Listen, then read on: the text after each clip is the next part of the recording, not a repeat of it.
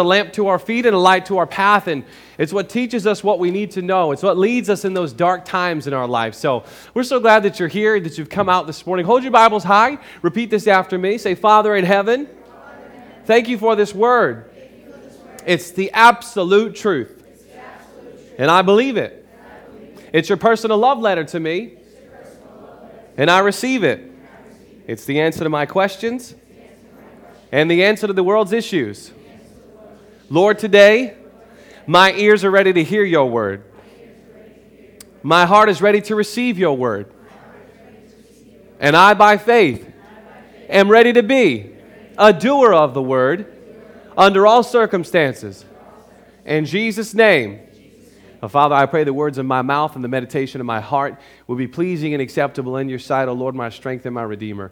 Let me only say what you would have me say. Let me only do what you would have me do this morning. We ask these things and thank you for them in Jesus' name. And all who agreed said, amen. If you're new to church, amen simply means so be it or it is so. So when we say all our prayer requests, we say amen at the end because we're saying we want it to be so. Whatever you declare on earth, Whatever you bind on earth will be bound in heaven. So whatever you say is going to happen on earth, it's going to happen. All right. We're talking about prayer here in D2. How many of you have ever heard of prayer? How many of you ever prayed before? Tried to pray? Struggled in prayer? Anyone ever struggled in prayer? I don't really know how to pray. I heard somebody say you just talk to Jesus. Well, we're talking about how to talk to Jesus and how to pray. Would you open up your Bibles, please, to the book of Matthew? If you do not have a Bible and you're new to uh, D2L, would you put your hand? We'd like to get a Bible into your hands. And, no worries here. We'll hook you up with one. Okay, we got a couple Bibles over here. We got a brand new bookcase in the back that's been built for us, and we got the Bibles there. We want to hold your hands high so Mr. Willie or Mr. Chris can get you a Bible. Once you get to your Bible, now we're going to need some help. We got some new people. Turn around, see if someone needs some help. Go to the book of Matthew, chapter 6. Everyone say Matthew, Matthew. chapter 6. Okay, verse 9. Matthew, chapter 6, 9. Two Bibles right here. Help your neighbor find it. If you need help finding the book of Matthew, just simply raise your hand and we will help you. What's up? Okay, we got one more coming right here. The book of Matthew.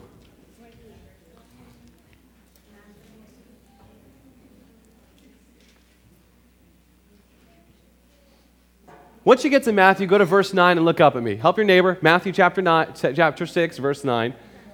Matthew chapter 6, verse 9.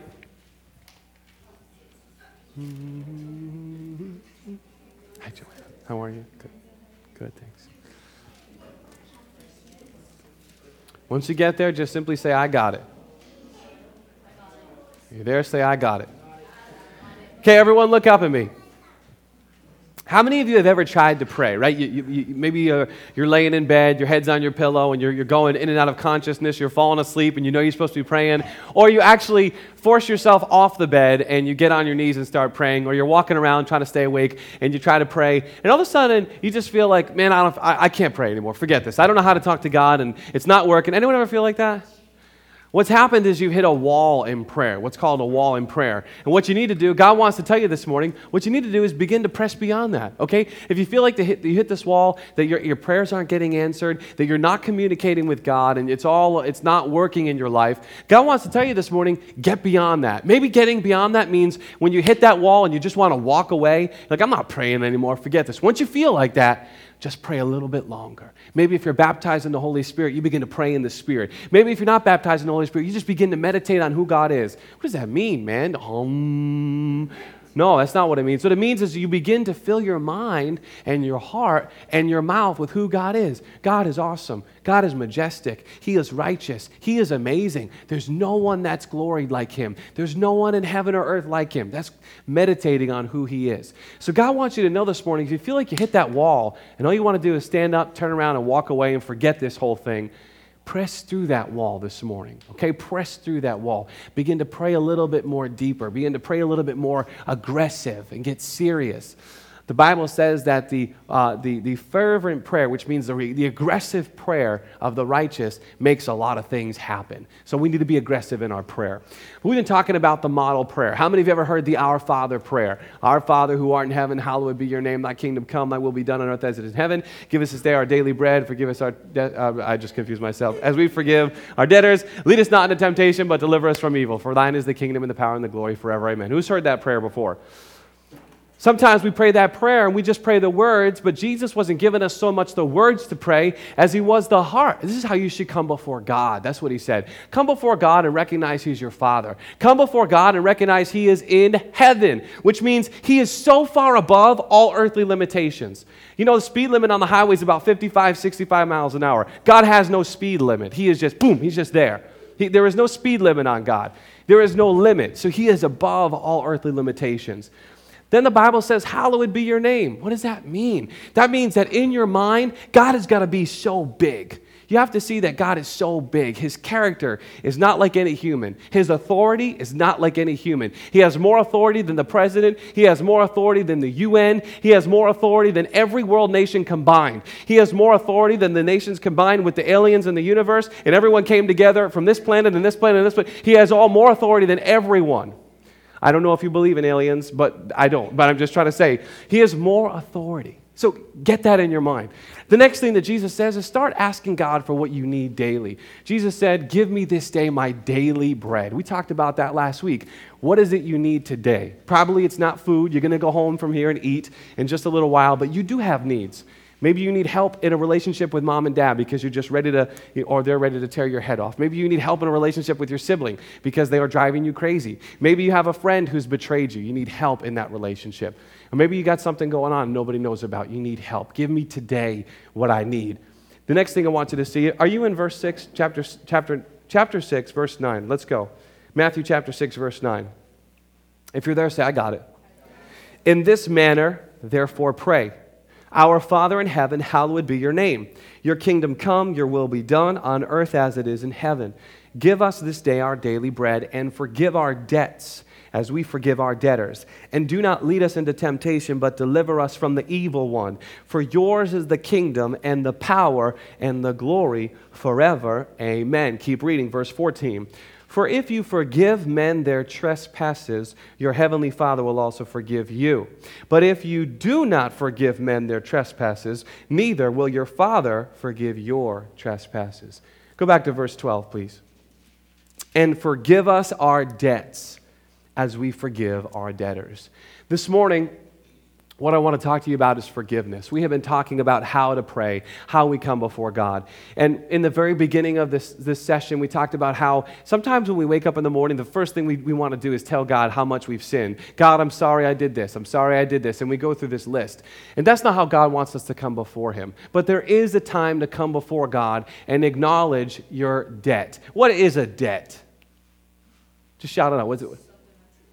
Yeah, it's something you owe. Everyone say, debt is something you owe.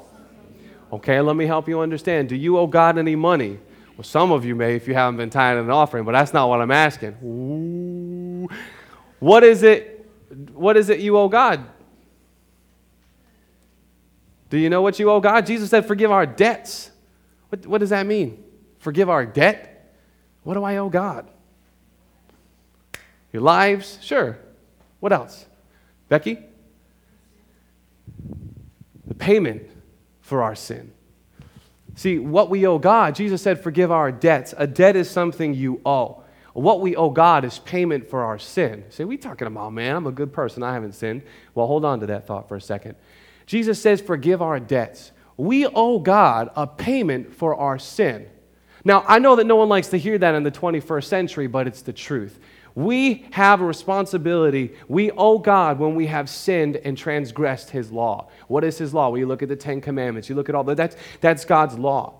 And how are we supposed to be able to pay that debt? Well, the truth is, what Jesus is talking about is Jesus is the only one that can pay the price for our sin. When Jesus said, Forgive our debts as we forgive our debtors, he is teaching us to see that we need God to forgive our sin. Our, the debt that Jesus is talking about is our sin. Now you say, What are you talking about, man? I've been a good person my whole life. I helped the old lady cross the street. I help my grandmother, my grandfather. I mow the lawn. I do all these great things. I even do the dishes. I take out the trash when my mom doesn't ask.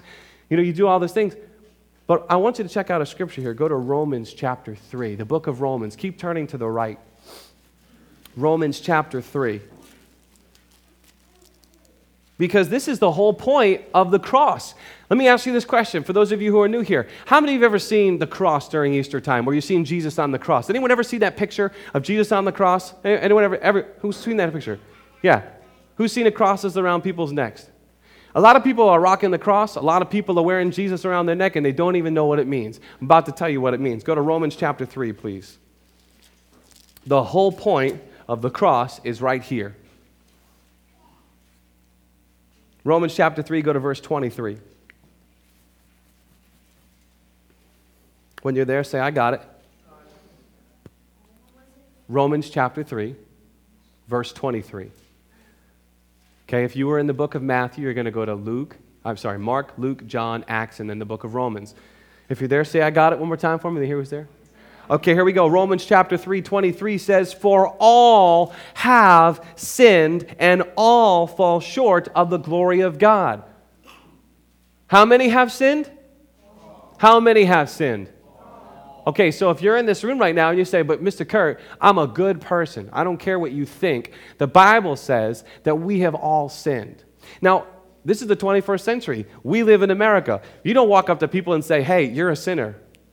People don't want to hear that, but the truth is, the truth is that we need a Savior. That's the whole point of the cross. That's the whole point of Jesus. Because we have all sinned and we come short of God's standard. You know what God's standard is? God's standard is the Ten Commandments. God's standard for humans is the Ten Commandments. And do you know the Bible says that humans had a hard time fulfilling the Ten Commandments? So God gave us the perfect one. Who's the perfect one? Good. His name is Jesus. He is the perfect one. He's fully God and fully man. Jesus came to this earth, and do you know what he did? He didn't abolish or get rid of the Ten Commandments like our Supreme Court wants to do in America. No, the Bible says that he fulfilled the Ten Commandments. In other words, everything that you were supposed to do, he did for you. So when you see that picture of Jesus on the cross, that's where obeying the Ten Commandments brought him. Because we have all sinned and we all come short of God's standard. But Jesus said, You know what? I know that these humans have turned their back on you, Father God, but you send me down there and I'll take the punishment that they deserve. I'll take the payment for their sin. Forgive us this debt. Jesus took your debt upon himself and nailed it to the cross. So we can say we're good people, but the truth is, the Bible says that we have all come short. Not one of us meets the standard that God has for a human. Not one of us. So God gave us Jesus. Now I want you to go over a couple more books to the right, to the book of First John. Help your neighbor find First John. First John appears before Second and Third John. I was wondering if I'd get any laugh out of that this morning. Am I? First John chapter 1, please verse 8. 1 John chapter 1, verse 8.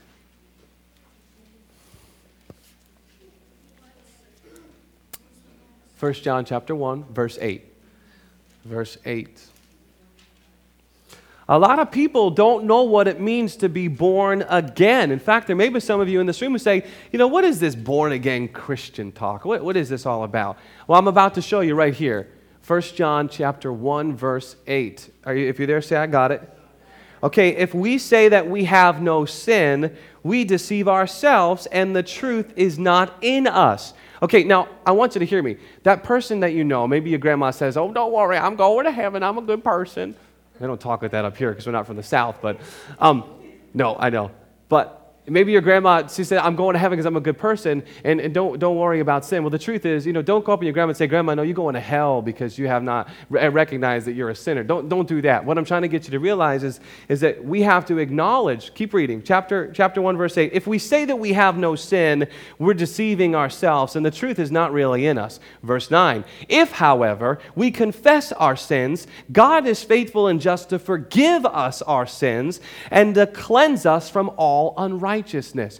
You see, you can start off right now and live the rest of your life and tell yourself you're a good person, you'll make it into heaven. But the truth is, God has a bigger plan for your life than just making it into heaven. And the second truth is, He has a perfect relationship that He wants with you. In order for Him to have that relationship with you, you have to acknowledge I'm a sinner and I need a Savior. That's what being born again is all about. Recognizing that you can't make yourself good enough for God, but God already did that for you through Jesus Christ. And that's what it means to be born again. That's what it means to be saved. How many of you, if you were out there in the middle of the ocean, your boat is capsized, and there's not even a plank of wood for you to hold on to, how many of you would just go down into the water and just accept that you're going to die? You just how many of you say, you know what, that's it, it's over, and just go sink right down to the bottom of the ocean, just suck up all the water that you can? Or how many of you, with, with your last ounce of breath, would just stretch your hand up in the air and hope that someone comes by to pull you out? How many would do that? The rest of you is going to be like, oh, forget this, I'm going to die.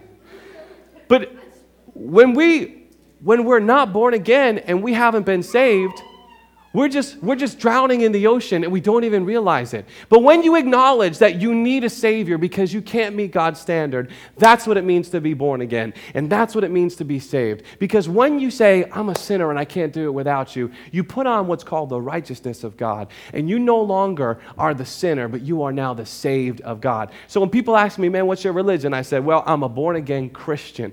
Born again, what does that mean? Well, I recognized that I was a sinner, that I needed a Savior. And Buddha couldn't do it, Muhammad couldn't do it, Krishna couldn't do it, Scientology couldn't do it, Christian science couldn't do it. No, God gave us Jesus. God gave us Jesus. Jesus is the only one that's been given that can wipe away our sin. Jesus said, Forgive our debts. He took our debt upon himself, and he took that debt and was nailed to the cross. So if we say that we don't have sin, we've deceived ourselves. And if we say that we don't have sin, we call God a liar. the Bible says in Numbers 23 19 that God is not a man that he should lie. So God's not the liar. We need to acknowledge that without Christ, we're sinners. And that's what it means to be born again. But here's the second part I want you to see go back to the book of Matthew. Matthew chapter 6, verse 12. Because we're talking about forgive our debts as we forgive our debtors. Matthew chapter 6, verse 12. We're going to read it again. I'm just going to read it again. It says, And forgive our debts as we forgive our debtors. Listen to me very carefully. Jesus says, when you pray to God, this is how you should pray God, forgive my debt as I forgive my debtors. There's two parts to this here. Number one, recognizing you need God's forgiveness. But here's what I want you to see according to this scripture, God's forgiveness is in your life is contingent upon what? Becky? Becky, say it loud. Jesus said to God, Forgive our debts as we forgive our debtors. If we want to be forgiven by God, then we have to learn to forgive others. And I'm here to tell you this morning that there are those of you in this room, myself included, that have not forgiven some people, that are holding grudges against people. And Jesus says that if you really want to be forgiven by God, you have to first forgive others. Read verse 15 with me. It says, If you do not forgive men their trespasses, neither will your Father forgive your trespasses. You're in the book of Matthew, chapter 6. Turn a few pages to the right, go to chapter 18. I need to show you some important things here. You say, man, that's a heavy word. You're, you're, absolutely right, it's a heavy word. Jesus says, if you want to be forgiven, you must forgive. Our forgiveness from God is based on our ability to forgive others. Say, that's crazy, Mr. Kurt. I didn't write the book.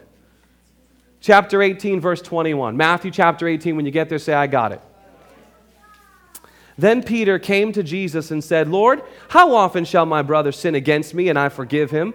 Up to seven times? Jesus said, I do not say to you up to seven times, but up to 70 times seven. Pull out your iPhone, your iPod. How much is 70 times seven? How much is 70 times seven? Huh?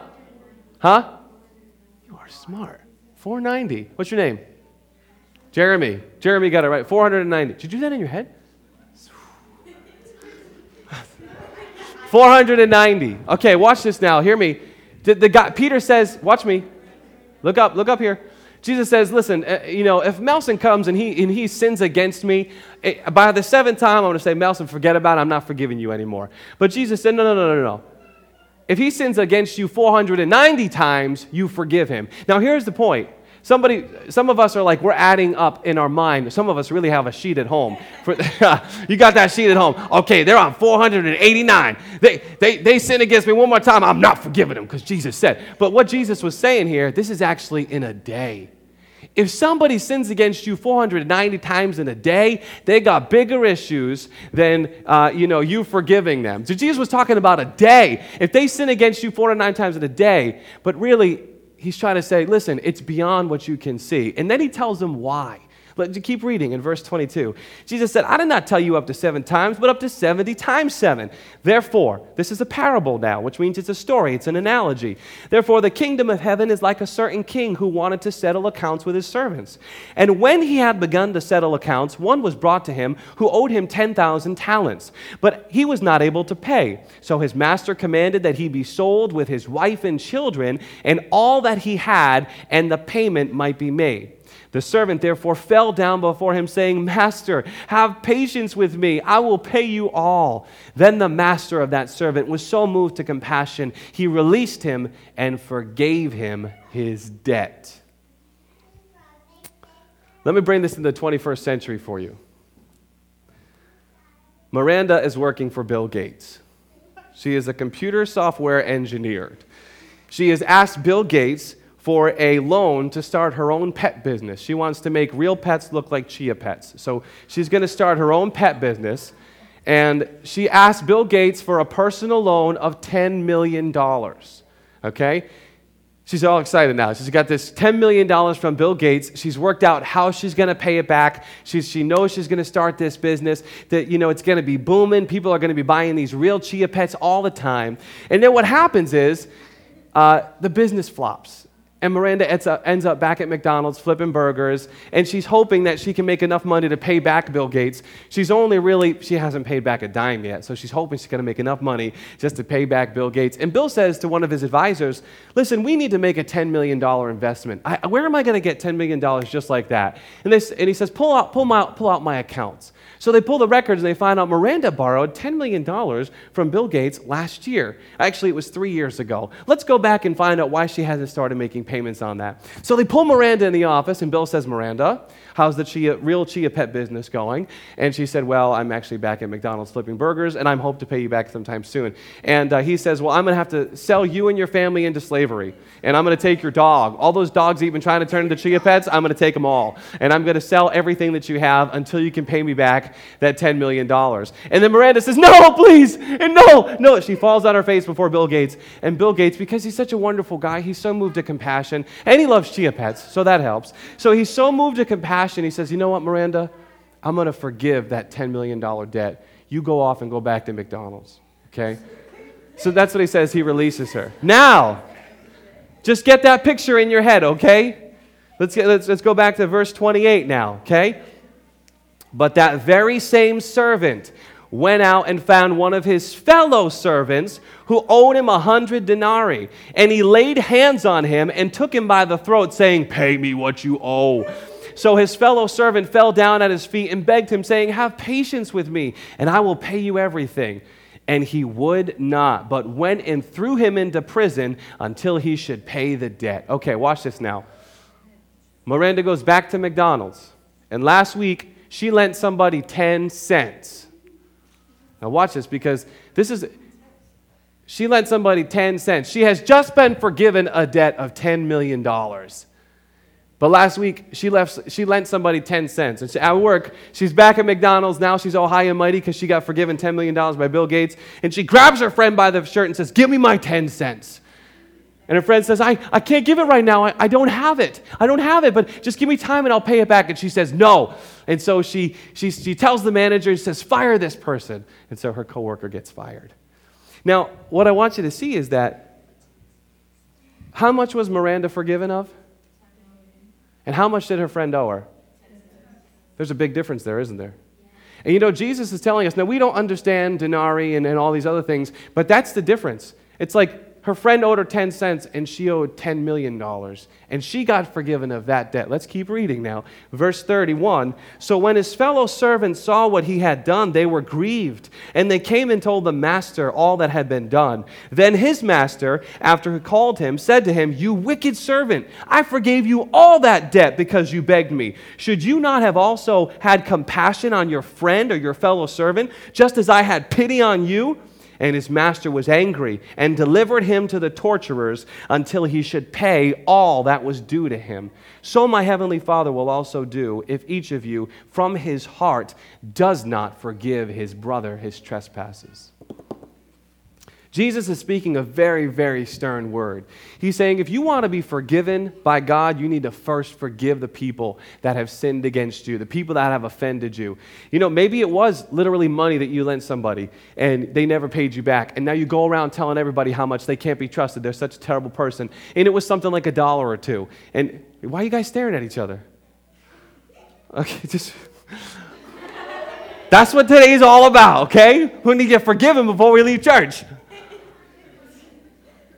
Jesus is saying if you, if you want to be forgiven, you must first forgive.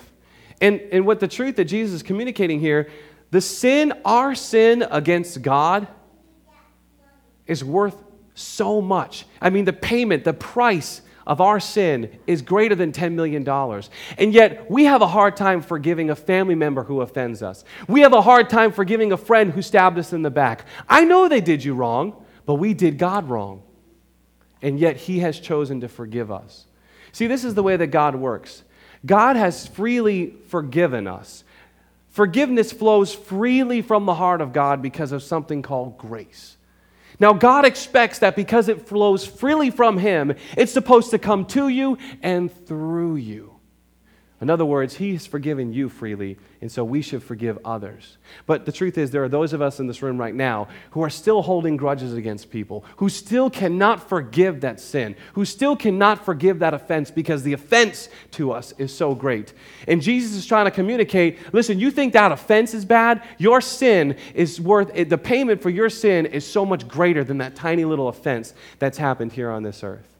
I was 18 years old. There was somebody who had uh, really, really hurt one of my family members. I mean, to a, to a degree that's just so wrong, so ungodly, so wrong. And I tell you the truth that I had vowed, I had made a vow that I, if, if it took me to the day that I died, that I would kill this person. I had made a vow that I would do that. And I would sit there every day and ponder about how I would kill this person. Very torturous, a very slow, painful death. I, would, I envisioned everything, everything that I would use, everything that would happen, how I would do it. I, would be sitting upstairs in a blue chair in the sanctuary thinking about this while the pastor's preaching. Think, I'm, not, I'm not joking, thinking about this while, the, while praise and worship is going on. About 18 years old, God completely turned my life around. He revealed himself so plainly to me. And then one day I was just getting ready, I was just doing my thing. I found myself on the floor in the bathroom bathroom, which happens to me all the time. I still don't understand why, but I'm on the floor in the bathroom and I'm just talking to God, and God says, You need to forgive that person. I'm like, No, God, oh, but I vowed that I would kill them because they, they brought such a great hurt to my family. And He says, Listen, if you don't forgive him, then I can't forgive you, and your sin is greater than that offense that that person did to you. And it was one of the hardest things that I've ever had to do. I called up that person. I didn't just forgive. I didn't, you know, it was, I was wrestling with God. I was not going to forgive this person because I had vowed to destroy their life. So I was not going to forgive this person. But after wrestling with God, He obviously won. He always wins. And I finally gave into it. And I didn't just say, okay, God, I'm going to forgive this person, but I called that person up. And I said, listen, I said, I'm here to tell you that I forgive you because God has commanded me to forgive you. Well, I didn't, I didn't do it. No, I'm, I'm not here to talk about what you did or didn't do. But I'm here to tell you that in order for me to move on with my life and be the man God wants me to be, I need to forgive you and walk away from this conversation and let this go. And I did. We met in the mall because I probably would have still tried to kill him if we met in a private setting. So we met in the mall, we went for a walk, and I talked. I told him, I said, God's commanding me to forgive you. You deal with God about what you did or didn't do, but I forgive you. And I walked away from that conversation, and I didn't feel good right away because I really wanted to end his life because of the hurt that he had caused my family. And so God began to show me something that day that really uh, this whole point about how great our sin is in comparison to how people have hurt us. But the other truth is that there's a freedom that comes in forgiveness. When we let unforgiveness live in our hearts, most people don't realize unforgiveness can be the root cause of sickness and disease, of bitterness, of anger, of depression. Most people don't realize that what they got going on on the inside or the physical ailments they might have are a result of unforgiveness. And there's a freedom that comes when you make a decision to forgive somebody who's hurt you. Think about it. Think about that person you're so mad at. All you do is sit there and think about how they've hurt you. And every time you hear it, you say, Oh, I've forgiven them. I've forgiven them. Then somebody mentions their name, and you're just like, Ugh. You have to like walk away. I'm a Christian. You know, somebody mentions their name, or you see them in the hallway, and you're like, mm. You know, I'm forgiving them. I'll forgive you. About to knock you out. I'll forgive you. Trying to tell yourself that you've forgiven them, but you really haven't. Check out this next story that Jesus, that, that, that Jesus shares with us. Go over to, where's this story, real quick? Matthew 9. A couple pages to the left, Matthew 9. It's a great story. Matthew 9, verse 1. There is a freedom that comes in forgiveness. And in fact, unforgiveness can lead to sickness and disease. It can lead to mental instability, emotional instability. Matthew chapter 9, verse 1. So Jesus got on a boat and crossed over and came to his own city. Then behold, they brought him to a, the paralytic. They brought a paralytic to him, excuse me, someone who was paralyzed, lying on a bed. When Jesus saw their faith, he said to the paralytic, Son, be of good cheer, your sins are forgiven you. Verse 3. And at once some of the scribes within themselves said, This man blasphemes. But Jesus, knowing their thoughts, said, Why do you think evil in your hearts? For which is easier to say, Your sins are forgiven, or to say, Arise and walk? But that you may know the Son of Man has power on earth to forgive sins. Then he said to the paralytic, Arise Take up your bed and go to your house. And he arose and departed to his house. Now, when the multitude saw it, they marveled and glorified God who had given such power to men. This story is a great example because this is exactly what we're talking about. Your sins are forgiven. You see, when Jesus forgave his sins, life came back to his body. And remember, our sins can't be forgiven. Jesus said, not Kurt, not Mr. Kurt, Jesus said, if you want to be forgiven, you must first forgive others. That's the way that God works it. And it, it's right there in Matthew chapter 6, verse 12 and 14, 15. We just read it. So Jesus says to this man, Your sins are forgiven. See, when we are forgiven and when we in turn forgive others, there's life that gets restored to our body. When you are when you are full of unforgiveness and you're bitter and you're angry, you can make yourself really sick. You can make yourself really depressed. And the truth is, we don't acknowledge sometimes that that's what's really bothering us is that we're, un, we're, we're unforgiving towards somebody and we're dealing with anger inside of our hearts. But if you will just forgive, then you open up the windows of heaven for God to forgive you and you release something. Not just a burden, but you literally release something and you can arise, take up your bed, and walk because your sins are forgiven and you're not holding unforgiveness towards somebody else. Now, the truth is that there are those of us in this room right now who have not forgiven somebody who has hurt us, us a family member, a friend, doesn't matter. But you are so holding that in your heart that you can't even receive God's forgiveness in your life. And God is telling you this morning, He's already laid it on your heart earlier, He's already convicting your heart, and He's doing it right now that in order for you to move forward in a relationship with Him, you must forgive. You must release that. Because when you release that, you give Him the opportunity to come in and fill you up with what you need. I would like you just to stand to your feet. Put your Bibles down, stand to your feet, please.